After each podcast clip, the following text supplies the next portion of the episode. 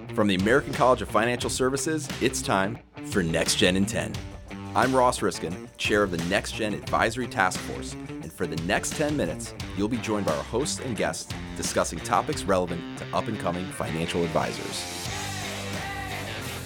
Hey, all, it's Alana Phillips. I am continuing the conversation today with Akiva Ellis, financial planner and educator. Thanks for staying here with us, Akiva. Course. Thank you so much. I'm excited to be here and continue the conversation. Likewise, I know we talked about in a previous episode some of the work that you were doing around financial literacy for young adults, especially. And that project is called The Bemused. Can you talk to us a little bit about how you are taking the pieces from the bemused about financial literacy and incorporating that into your practice as a wealth manager? Yes. So it's a very symbiotic relationship, very synergistic relationship between the two entities at this point in my life. And so with the Bemuse, we had started a lot of different activities related to financial literacy. The most prominent one that I use now being the financial literacy course that I created about a year ago and that we've been using there. And so I was able to lean on those skills and those materials and really bring some of that in house to work with our next gen clients with regard to financial literacy. And it's been a really great experience so far. Very cool. So, what does this financial literacy course look like? So it is essentially a six week program that goes through many of the financial concepts that young adults, especially, need to know about through what I call my musical framework for financial success. So we talk about money mindset, understanding your cash flow. So in that section, we talk about taxes and budgeting and all the things that affect the ins and outs of your money. Then we talk about securing your financial foundation, which involves things like saving and debt repayment and estate planning, anything having to do with protecting your income and your assets. Then we, of course, talk about investing because that's important. The C in that framework is credit building. So all things credit, how do we improve our credit scores, protect our credit, check our credit reports, etc. And then we also talk about a lot of the things that we go through as young adults. So what are some of those important life events, such as buying your first car or renting your first apartment or buying your first home? Those kinds of things that kind of brings all of the concepts to talk about together in a practical way to navigate these important life events.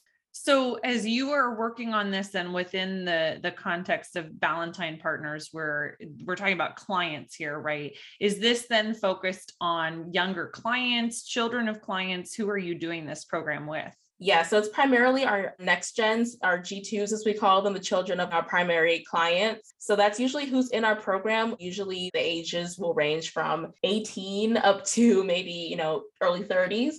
So it's a similar demographic in terms of age to the groups that I'm used to working with outside of Ballantine. However, there are unique nuances and needs that this particular group has. So it's been really fun to kind of transfer those skills and use them in new and exciting ways. As you were talking about this, Akiva, I'm thinking about there's this conversation in the industry, right, around an aging client population and retaining those assets, right? That we know that the numbers, the statistics are, you know, something that 80% of the children of clients will go to another advisor at the point that the parents die. Is this a, a retention play too? I think that's absolutely a part of it. It's a byproduct of it.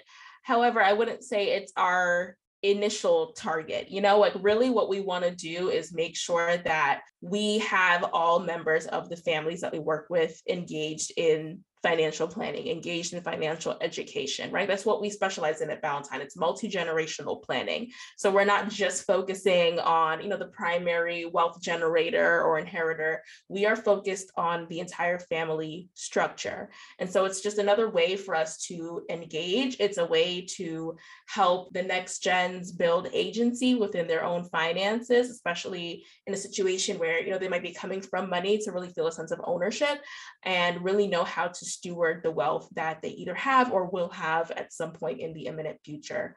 So that's really what what it's about. It's about putting them in the driver's seat and having them have a sense of independence and have them know how to maximize their impact on the world. That's what a lot of them are really looking for. Yeah, it seems so important when you talk about wealth that way in the multi-generational planet. Like this is a family thing right? So much of wealth is familial and there's bad stuff that can happen when it's not talked about within family. So what is the response like from either parents or children of you offering this program? The response so far has been really great. We actually just finished up our first round of the program, and the people who have participated have had really great feedback in terms of the program. It sparked, I've gotten comments from, you know, a parent of a, of a, a next gen in the program, just with their feedback saying, hey, I heard that, you know, my kid is really enjoying the program. It spurred these conversations about the money that our family has, and now they know how much is in their trust, and et cetera, et cetera. So it's really sparked some great conversations. That's good. So, you, I mean, you mentioned these are children of clients.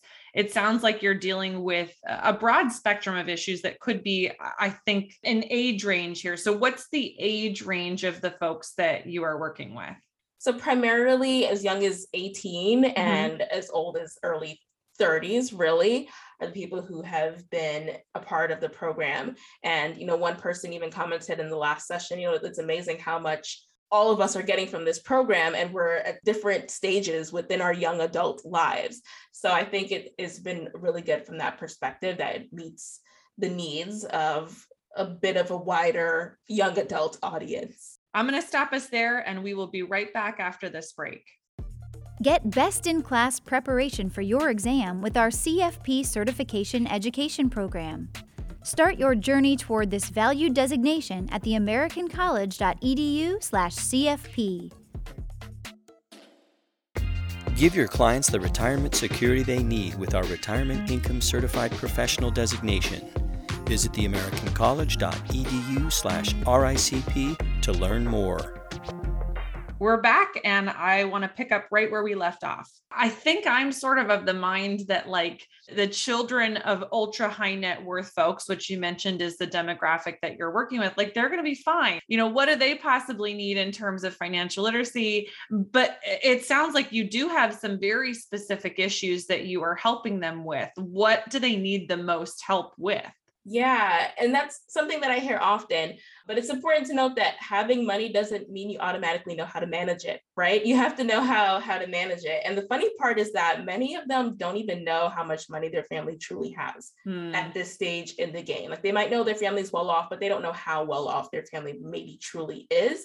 And so they really are motivated to, you know, get a job and make their own money and work independently just like everyone else, right? And they're also, like I said, looking to maximize their impact on the world. So I would say a lot of the fundamentals are the same. There are a couple of areas in which we put a little bit more emphasis. So, for example, learning how to work with professional advisors. It's something that you're probably going to be exposed to from a much earlier age than the general population, right? So, how do you properly choose and work with professionals like a financial advisor, an estate attorney, an insurance broker, a CPA, these types of people who will be on your team, as well as estate planning. It might be just a little bit more, not necessarily complicated, but you'll probably be exposed to it a little bit earlier than most people will. So that's another knowledge area that we found a lot of the people who went through this initial program were lacking um, of all the knowledge areas that are out there. So that was a really interesting observation coming out of that as well.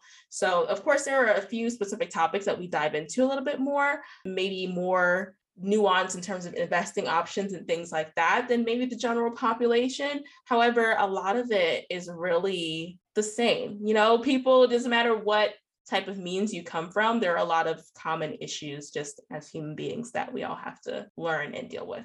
I find that so fascinating because I think, again, there's sort of the stigma like if you have money, it's going to take care of itself. But there's still what we were talking about with you know your money story and and what inspired you to start the bemused is that families just don't talk about money whether they have it or not it sounds like that is across the board absolutely so, Ballantine Partners obviously thought that this was important to do. Is this a revenue generating activity? Is this strictly a value add? How does this add to the services that you offer as a firm? So that's a great question. Like I said, we just went through our pilot round, so we did not charge for it. It was existing clients who said, Oh, this sounds interesting. I want to be a part of this. And that's how we started it off. So, in terms of the future of the program, that's kind of TBD. But for now, it's really just a value add for our existing client base. Yeah, that's excellent. Can you walk us through for the audience, you know, and, and thinking about how maybe they could incorporate this sort of programming into their service model? Where could they start or what things could they do to get this off the ground within their own practice? Yeah, so I would say you could do like what Ballantine did and find someone who's passionate about this stuff, who's already on your staff to lead the charge and really spread the word and, and do these kinds of things. Uh, if you don't have someone on your staff currently who's passionate about this stuff or has the, the expertise in this area, you can tap external sources.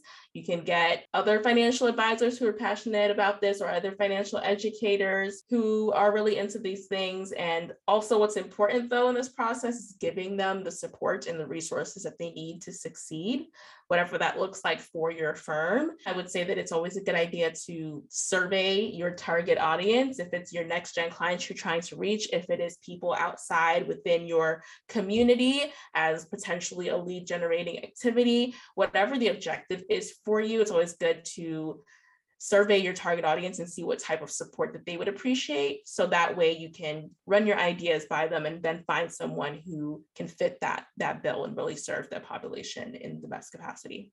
I think that's excellent. I'm anticipating that some of our audience members may have a tough time getting buy in from the team that they are on or the firm that they're with. Did you have any trouble in getting the buy in of Ballantine, or what advice do you have for folks that might run into that issue? So, not at all. In fact, they approached me with this idea. They saw what I was doing outside and they said, Hey, what do you think about bringing this in house? And so that's what really started the conversation.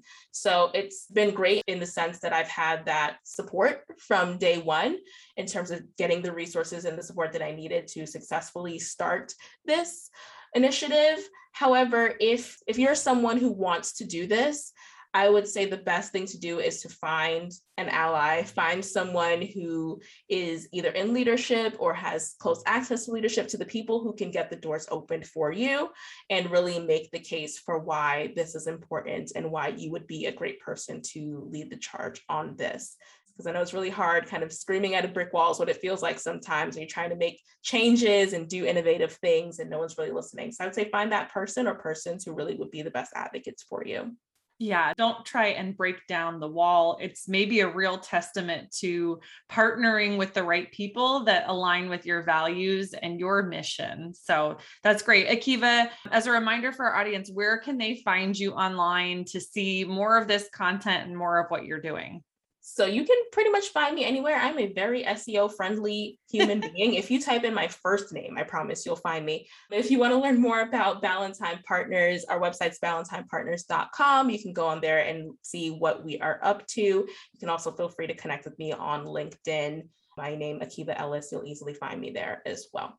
Awesome. You rock, Akiva. Thank you so much for being able to join us and share this information, especially around the importance of financial literacy and how you've incorporated this into your day to day as a planner. Thank you so much. This has been really fun. For more episodes, visit our website at theamericancollege.edu slash podcasts. This has been Next Gen in 10, brought to you by the American College of Financial Services.